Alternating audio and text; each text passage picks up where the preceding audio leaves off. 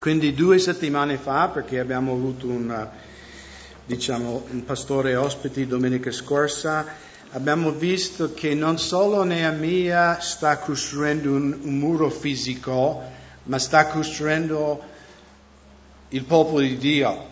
No, sta mettendo in ordine le cose che non andavano, addirittura alcuni israeliti si approfittavano della miseria dei loro fratelli, no? E abbiamo parlato che anche oggi può succedere, no? Che ci sono fratelli che si approfitt- approfittano dei altri fratelli. In capitolo 6 vedremo la conclusione del muro e con questo non è conclusa l'opera che Dio sta facendo in mezzo al popolo di Dio perché vedremo che tutto il libro parla del lavoro spirituale che Dio fa, farà attraverso Neemia e quindi vediamo in capitolo 6 di nuovo le varie tattiche che Satana usa contro il credente. Abbiamo visto in capitolo 4 il primo attacco di Satana, il scoraggiamento. No? Satana vuole che guardiamo noi stessi, le nostre debolezze, che ci scoraggiamo, che ci rendiamo. E parlavo con Tyler prima del culto di un fratello che noi conosciamo una storia molto triste perché un fratello che invece di arrendersi al Signore, eh, arrendere il suo volere al Signore, no, si, in un certo senso si sta lasciando al scoraggiamento, alle bugie nel nemico e sta seguendo il peccato, non sta seguendo Gesù. Ed è una scelta che tutti noi credenti facciamo, direi, ogni giorno. Dobbiamo scegliere se camminare per fede o camminare secondo i nostri sensi. E quindi il nemico ci attacca con scoraggiamento, con paura, con confusione. E vediamo in capitolo 6 che poi il nemico, se non riesce a sconfiggerci con questi attacchi, diciamo, più frontali, lui non è finito le sue tattiche, poi lui cerca di unirsi all'opera di Dio. No, abbiamo un detto molto famoso nel mondo anglosassone, if you can't beat them, join them. Se non riesci a sconfiggere il tuo nemico, unisciti a te e distruggilo da dentro. No? Ed era un po' la tattica dei romani, no? Dividere e conquistare, no? dividere le piccole gruppetti e conquistarli a pezzettini. E anche Satana cerca no, di entrare nella Chiesa, di infiltrarsi. Se non riesce a attaccarci frontalmente con la paura, scoraggiamento, con confusione, lui cerca di unirsi alla Chiesa, no? diventare un evangelico. E quindi cominciamo in versetto 1. Or quando Sanballat, Tobia e Geshem l'arabo e gli altri nostri nemici seppero che io avevo ricostruito le mura e che non vi era più rimasto alcuna breccia, quantunque allora non avesse ancora messo i battenti alle porte. Quindi il muro era costruito tutto, che già questo è un miracolo. Per anni e anni e anni gli israeliti erano lì con quei muri rotti, perché nella loro mente erano convinti che era un'opera troppo grande, che loro non potevano farcela. Quindi il muro è costruito fino alla piena altezza, mancano le porte e quindi una mura senza porte è inutile. Anche se il muro è costruito, che è un buon segno, ma mancano ancora le porte finché il muro, diciamo la città è completamente chiusa, protetta, che chiaramente ha anche un significato spirituale per noi, no? Nella nostra vita personale ci sono, magari il muro è alto, è perfetto, ma abbiamo la porta aperta al diavolo, no? Con compromesso, con peccato, guardando e sentendo cose che non dovremmo sentire. E quindi in versetto 2 Sanballat e Geshe mi mandarono a dire vieni e troviamoci assieme in uno dei villaggi del valle di Ono. Quello è già un uh, indizio che non va bene quando vogliono incontrarti nel valle di Ono. Eh? Devi capire già, no? Oh no, no, no, no non andare.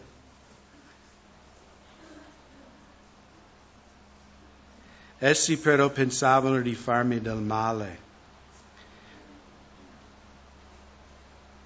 Quindi il nemico è, stu- è, è astuto e furbo, lui dice che non sta funzionando scoraggiamento, paura, confusione, cerchiamo di far finta di essere amici di Neemia. Incontriamoci, no? Parliamo, facciamo un movimento ecumenico, tanto tutte le vie portano a Dio.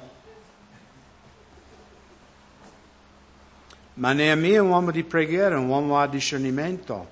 E lui, lo Spirito di Dio dice non, non credere questi. Così io mandai loro dei messaggeri a dire sto facendo un grande lavoro e non posso scendere perché si dovrebbe interrompere il lavoro mentre io lascio per scendere da voi. Notate che Neemia, la parola che viene data dallo Spirito Santo, Neemia deve scendere per incontrare loro. Non è a caso, fratelli, tut, ogni parola è qui per un motivo. E anche Satana vuole che noi scendiamo in compromessi. Ah beh, intanto gli altri fratelli lo fanno, intanto le altre chiese fanno. Satana, di nuovo, se non riesce a, a, a comprometterci con attacchi frontali, cerca di attaccare in modo più sottile.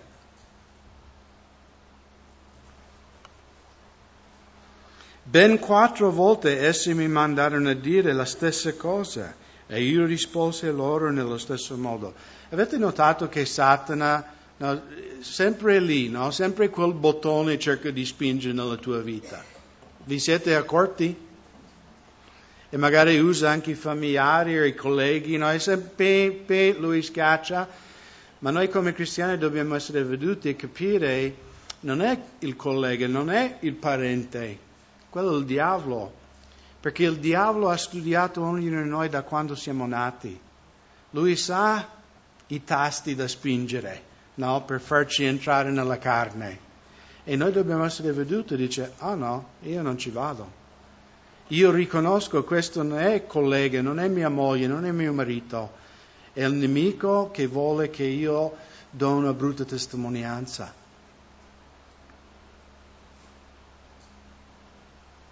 E di nuovo, versetto 5, allora Sambala mi mandò il suo servo a dirmi la stessa cosa per la quinta volta con in mano una lettera aperta, nella quale stava scritto, corre voce fra le nazioni e Gashmu afferma che tu e i giudei tramite, tramate di ribellarvi Perciò, secondo questo, queste voci, tu stai ricostruendo le mura per diventare il loro re. C'è un fondamento in questa accusa? Abbiamo letto nel testo che Neemia vuole diventare re? Assolutamente, senza fondamento totale. E avresti persino stabilito dei profeti che proclamano di te e Gerusalemme dicendo c'è un re in Giuda, ora queste cose saranno riferite al re, perciò vieni e consultiamoci insieme. Se tu non vieni qua a fare questo incontro ecumenico con noi, noi manderemo questa lettera al re Artaserse, il re di Babilonia, no, che verrà a toglierti dal tuo posto. E notate, no? Scoraggiamento, paura, confusione, compromesso e adesso calunnie. Se tu vuoi servire il Signore veramente, tu sarai calunniato. Perché so questo? Perché Gesù ci ha promesso. Se hanno detto di me ogni maniera di maldicenza, lo diranno anche di voi. Un vero servo o servo di Dio non sarai amato dal mondo. Perché la luce dello Spirito di Dio dentro di noi, la verità della parola di Dio che noi proclamiamo, offende la gente, offende il peccato. La luce offende le tenebre, dà fastidio, perché la luce mette in evidenza il peccato, il male. E Gesù lo dice no, nel Vangelo di Giovanni, no? La condanna è questo, che la luce è venuta al mondo e gli uomini hanno amato le loro opere malvagie più della luce. Perché la luce, ah, no? Come i vampiri. Anche gli uomini lontani dal Signore non piacciono la luce. Non mettere luce sul mio adulterio, sulle mie bugie, sulle mie compromesse. Perciò, perché io so quando io sono convertito al Signore, non capivo perché, cioè da un giorno in altro cioè, c'era questo conflitto con i miei colleghi di lavoro. E io ero tutto felice, avevo conosciuto Gesù, volevo dire a tutti, Gesù, è vero, la parola di Dio è vero, il Signore esiste. E loro tipo, no, tu sei pazzo. Perché la luce dà fastidio. Quindi loro calunniano il servo di Dio, cercano di mettere paura. No, se tu non scendi a compromessi con noi, noi manderemo questa lettera al re Artaserse e tu sarai in grande guai anche perché a quei tempi, nei nostri tempi nella politica, se uno ribella contro la potenza corrente, no, cosa succede? Niente. Ma a quei tempi, se arrivava Artaserse che Neemia voleva farsi re di Israele, cosa succedeva a Neemia? Via la testa. Quindi non era una cosa di poco queste accuse che facevano contro. Ma grazie a Dio, di nuovo, Neemia era un uomo di preghiera, un uomo di Dio.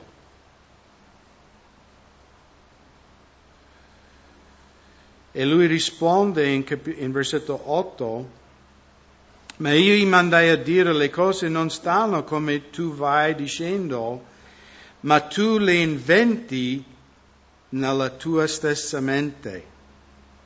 Quindi sono macchinazioni di Satana. Perciò Paolo in 2 Corinzi 5 dice che noi cristiani dobbiamo distruggere le altezze e ogni pensiero che si innalza contro la conoscenza di Cristo, perché Satana è il padre delle bugie. E noi come cristiani dobbiamo prendere la verità della parola di Dio e distruggere queste fortezze. E quindi Neemi dice, quello che tu dici sono invenzioni e anche tu, fratello, anche tu, sorella, le bugie che Satana ti sussurra nell'orecchio ogni giorno, che quel muro nella tua vita non sarà mai costruito, anche tu devi dire nel nome di Gesù, io non accetto questa cosa. Io rifiuto questa cosa perché io in Cristo posso ogni cosa. Colui che è in me è più grande che colui che è nel mondo.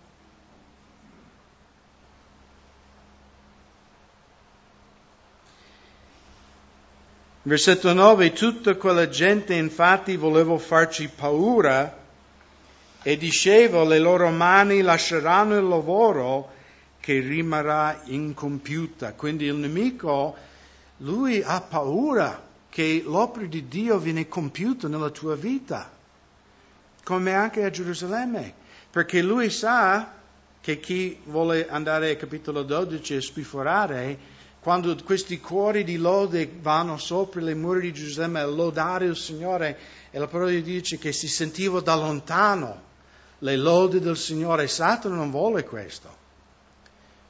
Satana vuole tenere la lode di Dio chiusa in questo capannone. Non vuole che le lodi di Dio vengano sparse in tutto il Veneto. Quindi ha tanta paura. E anche nella tua vita cerca di metterti paura, cerca di compromettere la tua testimonianza, in modo che l'opera non viene completata nella tua vita. Ma poi notate, notate la, come risponde Neemia di nuovo a questi attacchi del nemico in versetto 9. Tutta quella gente infatti voleva farci paura dicendo le loro mani lasceranno il lavoro che rimarrà incompiuto. Ora perciò, oh Dio, fortifichi le mie mani. È una preghiera molto breve, ma è una preghiera che voglio consigliarvi di fare quando sei attaccato. Quando ti senti scoraggiato, quando tu ti senti che non ce la faccio più, oh Dio, fortifichi le mie mani a combattere per te. Oh Signore, ho bisogno della tua potenza, la potenza dello Spirito di Dio, che mi dà forza per andare avanti. E di nuovo, tornando al discorso che ho fatto prima, no, questo, questo, fratello che mi fa molto triste, cioè mi rende molto triste, no? Invece di arrendersi al Signore, dice Signore, fortifica le mie mani e combattere il peccato. No, si è lasciato andare. Si è lasciato andare. Ci ha lasciato le bugie di Satana che lui non avrà vittoria nel, nel, in quell'area della sua vita sessuale. Invece di ravvedersi e dire Signore perdonami, lavami, fortifica le mie mani, fortifica la mia mente contro le insidie del nemico. È una breve preghiera, ma una preghiera potente. Signore, fortifica le mie mani. Signore, dammi la grazia dammi la tua forza per andare avanti. E questo è il cammino di fede. Il cammino di fede non è quando tutto va bene, alleluia Signore, oh, mi hanno dato aumento al lavoro, gloria a Dio. No, il cammino di fede è quando tutto va sbagliato, quando tutto va storto e tu dici Signore dammi la forza per seguire te ancora, dammi la forza per perseverare nel seguire il mio Maestro Gesù Cristo. E vediamo in versetto 10, il nemico non si arrende mai. Io andai allora a casa di Shemial, figlio di Delaia, figlio di Mehatabil, che si era rinchiuso là dentro. Egli mi disse, troviamoci assieme nella casa di Dio il Tempio e chiudiamo le porte del Tempio perché verranno ad ucciderti, essi verranno a ucciderti di notte. Questo era un fratello, questo era uno del tribù di Giuda, non era l'arabo, non era Sanballat Tobia, ma era uno che era compromesso con Sanballat e Tobia. Infatti scopriamo dopo che lui era una spia mandato dal nemico per cercare di compromettere la testimonianza di, di Neemia. Perché era sbagliato per Neemia di entrare nel Tempio e incontrare con questo tipo? Qualcuno lo sa? Chi, chi poteva entrare nel Tempio? Solo i Leviti, giusto? Secondo la legge di Mosè non era permesso lui di entrare nel Tempio. Lui era il governatore, era un uomo di Dio, ma quel compito non, a lui non è stato affidato. Perché se lui entrava nel Tempio per paura, no? Perché due volte dicono ti vogliono uccidere. Scappi, Neemia, scappi! Ti vogliono ammazzare. E di nuovo questo è vero. Veramente volevano ammazzarlo, non è... No? Immaginate qualcuno dice guarda che stanno venendo per spararti. La tua reazione cosa sarebbe? No? E magari se era vero non era sbagliato scappare, ma loro vogliono tirarlo dentro il tempio, perché facendo così poi possono dire, vedi, Neemia disobbedisce la legge di Mosè. Neemia non è sottomesso al Signore, Neemia vive nel peccato. Perché di nuovo tutto il popolo di Dio guardava Neemia come esempio. Ed è attraverso la sua fede che queste opere stanno avanti. E purtroppo noi viviamo nei giorni in cui i pastori cadono come le pere.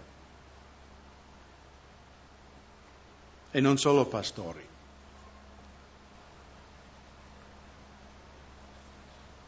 Un mio amico, un grande mio amico, un pastore che ha predicato anche in questa chiesa, qualche anno fa,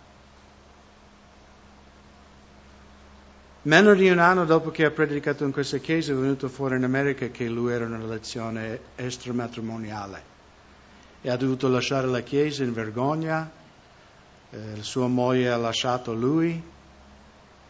Cioè, ma era un uomo che ha servito il Signore per tanti anni, per 40 anni.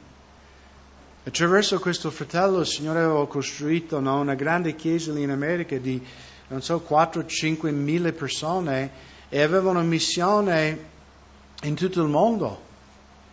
Ma in, così, così, fratelli, in un, un attimo puoi gettare via un anno di vita di servizio al Signore. Tutta la testimonianza che hai edificato in anni e anni di fedeltà, in un secondo sparito e, e cadi in disgrazia. Ed è quello che Satana voleva fare nella vita di Neemia Neemia fino adesso ha preso un popolo che era, era battuto, distrutto, sconfitto. Adesso hanno ricostruito il muro, adesso cominciano ad avere fede. Sì, il Signore può fare in noi qualcosa di grande. Ma se lui ascoltava il consiglio qua, in un secondo veniva distrutto l'opera che il Signore ha cominciato a fare in mezzo a Israele. Ma lui risponde in versetto 11, ma io rispose, può un uomo come me darsi alla fuga? Potrebbe un uomo simile a me entrare nel Tempio per salvare la vita? No, io non entrerò. Compresi poi che Dio non l'avevo mandato, ma avevo pronunciato quella profezia contro di me perché Tobia e Sanballat l'avevano pagato. No, il denaro era stato pagato proprio per questo, per farmi paura e indurmi ad agire in quella maniera e a peccare. Così essi avrebbero avuto modo di farmi una cattiva fame per coprirmi di vergogna.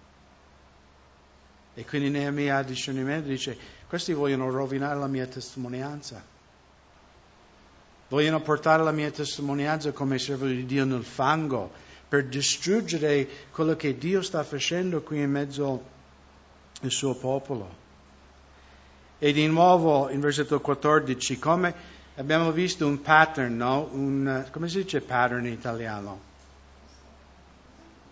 Una cosa ripetuta, no? Un'abitudine quando il nemico attacca, Neemia cosa fa? Prega. Le nostre armi non sono carnali ma potenti in Dio. E la preghiera e la nostra, la preghiera e la parola di Dio sono le nostre armi più potenti.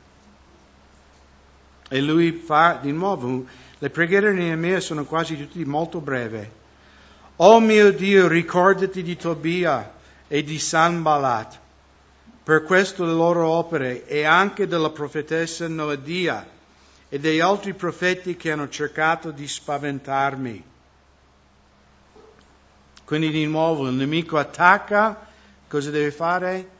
Mettiti in preghiera. Apri il tuo cuore davanti al Signore. Signore, sto affrontando questo, ho bisogno, dammi la forza. Signore, guarda le accuse che il nemico fa contro di me. Fa ricadere sulla sua testa tutte le sue maledizioni. Ma di nuovo Neemia prega, resiste questi attacchi del nemico. E vediamo in versetto 15, così le mura furono condotte a termine il venticinquesimo giorno del mese di Elu in 52 giorni. 52 giorni. E di nuovo ricordiamo, erano anni e anni e anni che Gerusalemme era distrutto. che il popolo di Dio viveva nell'obbrobrio, nella vergogna, nella sconfitta. E ricordate di cosa ho paura all'inizio di questo libro? Che un solo uomo era venuto a cercare il bene del popolo di Dio. Oggi, questa mattina a Montebelluna, il Signore sta cercando un solo uomo, una sola donna, che dice io pregherò, io intercederò per la mia città, per la mia famiglia. Non permetterò che Satana la vittoria nella mia vita. E vedete, in 52 giorni, quanti sono 52 giorni? Noi speriamo di entrare con i studenti della scuola biblica in due mesi e mezzo, in 80 giorni, 75 giorni. Ce la faremo? o entrare con la Chiesa in, in, meno? Ce la faremo se il Signore, no? Perché non è né per forza né potenza, ma per il mio spirito, dice l'Eterno.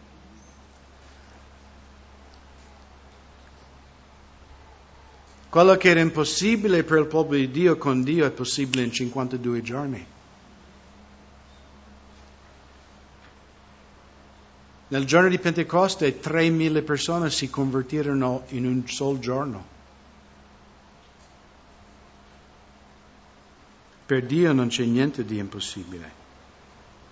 Quindi non, non, non sia come il popolo di Israele. Magari nella tua famiglia vedi persone che stai pregando per loro per anni e quasi un nemico ti ha convinto di lasciar perdere. Non ascoltare quella voce. Insistere Insistere in pregare affinché tu veda la gloria di Dio. O nel tuo ambiente di lavoro, o, qualsiasi cosa, quali sono le tue difficoltà, quali sono le montagne che hai davanti. Come mia Signore, dammi forza. Signore, fammi vedere la, la tua vittoria nella mia famiglia. Fammi vedere i miei figli che conoscono la tua grazia, il tuo perdono, il mio marito, mia moglie, mia mamma, qualunque sia. E io amo Neemia perché è un uomo che non dà mai spazio al nemico. Quel lavoro che sembrava impossibile umanamente, con la fede è stato fatto in 52 giorni. E io credo che anche nella tua vita, magari quelle cose che per anni no, il nemico ha avuto dominio, Signore puoi rimuoverlo in un secondo. E ho raccontato tante volte nella testimonianza di mio padre. Io mi sono convertito nel 1980 e per 13 anni ho pregato per mio padre. Ho fatto anche giorni di digiuno e preghiera solo per la sua salvezza. Cioè prendevo giorni interi di non mangiare e pregare e intercedere, Signore salva mio padre, Signore fa che lui veda la vanità, perché mio padre era molto benestante. Fa che lui veda la vanità nel denaro, nel lavoro, nell'essere un grande imprenditore. Perché mio padre è americano, ma era un Veneto doc, no? Produzione, no? Quando ero nella scuola media io vedevo mio padre solo nel weekend perché lui partiva per la fabbrica prima che io e mia sorella ci alzavamo e lui tornava dopo che noi eravamo già andati a letto. Era un uh, alcolizzato del lavoro, era un legame spirituale. E io pregavo, io miravo, Signore, distruggi la sua fabbrica. So che tu dicevi, sei pazzo, era la tua eredità. Ma io pregavo così. E, e la fabbrica di mio padre non è andata in fallimento, ma lui ha perso la voglia. Lui ha perso la voglia di, di, di dirigere un'azienda. E alla fine l'ha venduto tutti i macchinari, ha venduto il, il capannone, l'ufficio, il palazzo dove era la ditta. Ha comprato una barca di velo di 25 metri e voleva girare il mondo in questo yacht di lusso. Quindi è finito in Messico e ha detto, Signore, fai vedere la vanità anche in questo. E il Signore l'ha fatto. Signore, addirittura mio padre ha passato un anno e mezzo nella città di La Paz, Messico. Indovinate chi il, Signore ha mandato a ormeggiare la loro barca a fianco a quella di mio padre? Una coppia pensionati dell'America che erano convertiti. E una sera loro erano lì a mangiare nella barca di mio padre e hanno visto che sul scaffale c'era una Bibbia. E hanno detto, ah Dennis, vedo che è una Bibbia, tu la leggi? E lui ha detto, ah veramente non tanto, me l'ha regalato mio figlio che è missionario. Io ero missionario in India a quel tempo. E loro hanno detto, sicuramente tuo figlio sta pregando per te.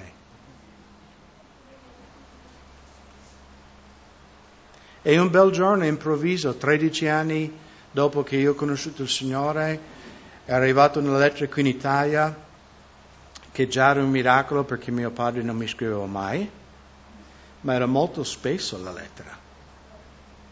E voi penso che in maggior parte conoscete. Quando ho aperto questa busta nella lettera, la prima cosa era Craig, sappi che le tue preghiere sono state esaudite perché tuo padre ha ricevuto Gesù Cristo come suo Salvatore personale. Allora ho pianto per gioia. Quindi non mollare, fratelli, a pregare. Tu vedrai la vittoria. Per me non sono stati 52 giorni, 13 anni, ma perché mio padre ha la testa molto dura. Ma non dobbiamo renderci alle menzogne di Satana, ma dobbiamo essere come Neemia, fermi, guardando l'autore e compitore della nostra fede in ogni circostanza confidando, Signore, tu hai promesso che tu completerai quest'opera nella mia vita. Tu porterai a compimento tutti i tuoi propositi nella mia vita.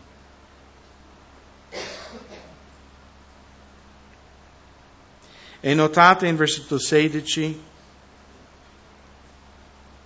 Or quando tutti i nostri nemici lo vennero a sapere e tutte le nazioni che ci stavano attorno lo videro, si sentirono grandemente abbattuti perché si resero conto che questa opera si era compiuta con l'aiuto del nostro Dio.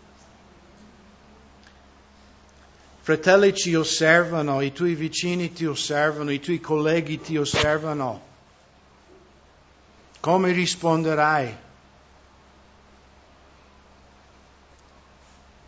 Io spero che nella vita di ognuno di voi le nazioni intorno a te possano vedere quello che Dio sta facendo e dire, è un'opera di Dio, questo è un miracolo, questa è una cosa inspiegabile, questa è una cosa soprannaturale.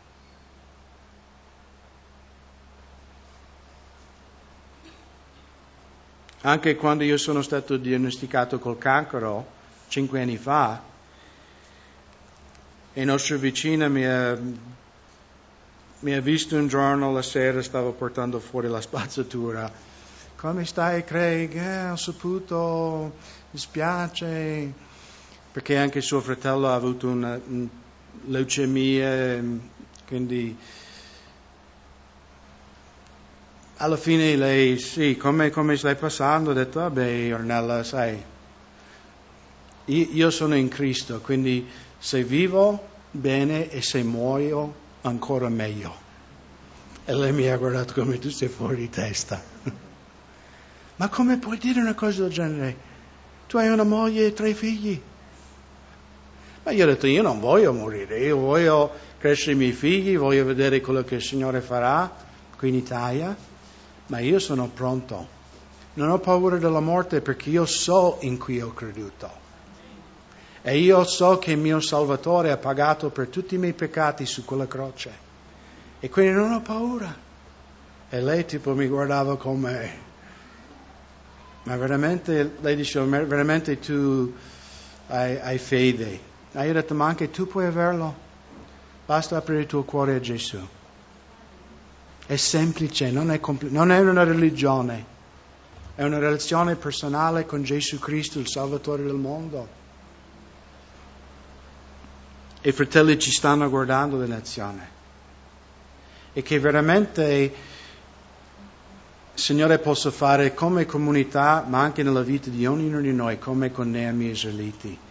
Che le nazioni ci guardano e dicono, questa è una cosa che ha fatto Dio. Questa è una cosa soprannaturale. Perché io conosco quella persona e non è in lui o in lei. Questa è una cosa che veramente Dio è vivo, Dio è vivente. Fratelli, la gente sta aspettando, i veneti, i stranieri che vivono nel Veneto stanno aspettando la manifestazione dei figli di Dio. Tocca a noi. Di come Neemia, no? Non ascoltare le bugie del nemico, ma per fede, Signore, fortifica le mie mani. Cioè fai che la mia, la mia vita sia una testimonianza della tua gloria per chi mi circonda. Nel nome di Gesù.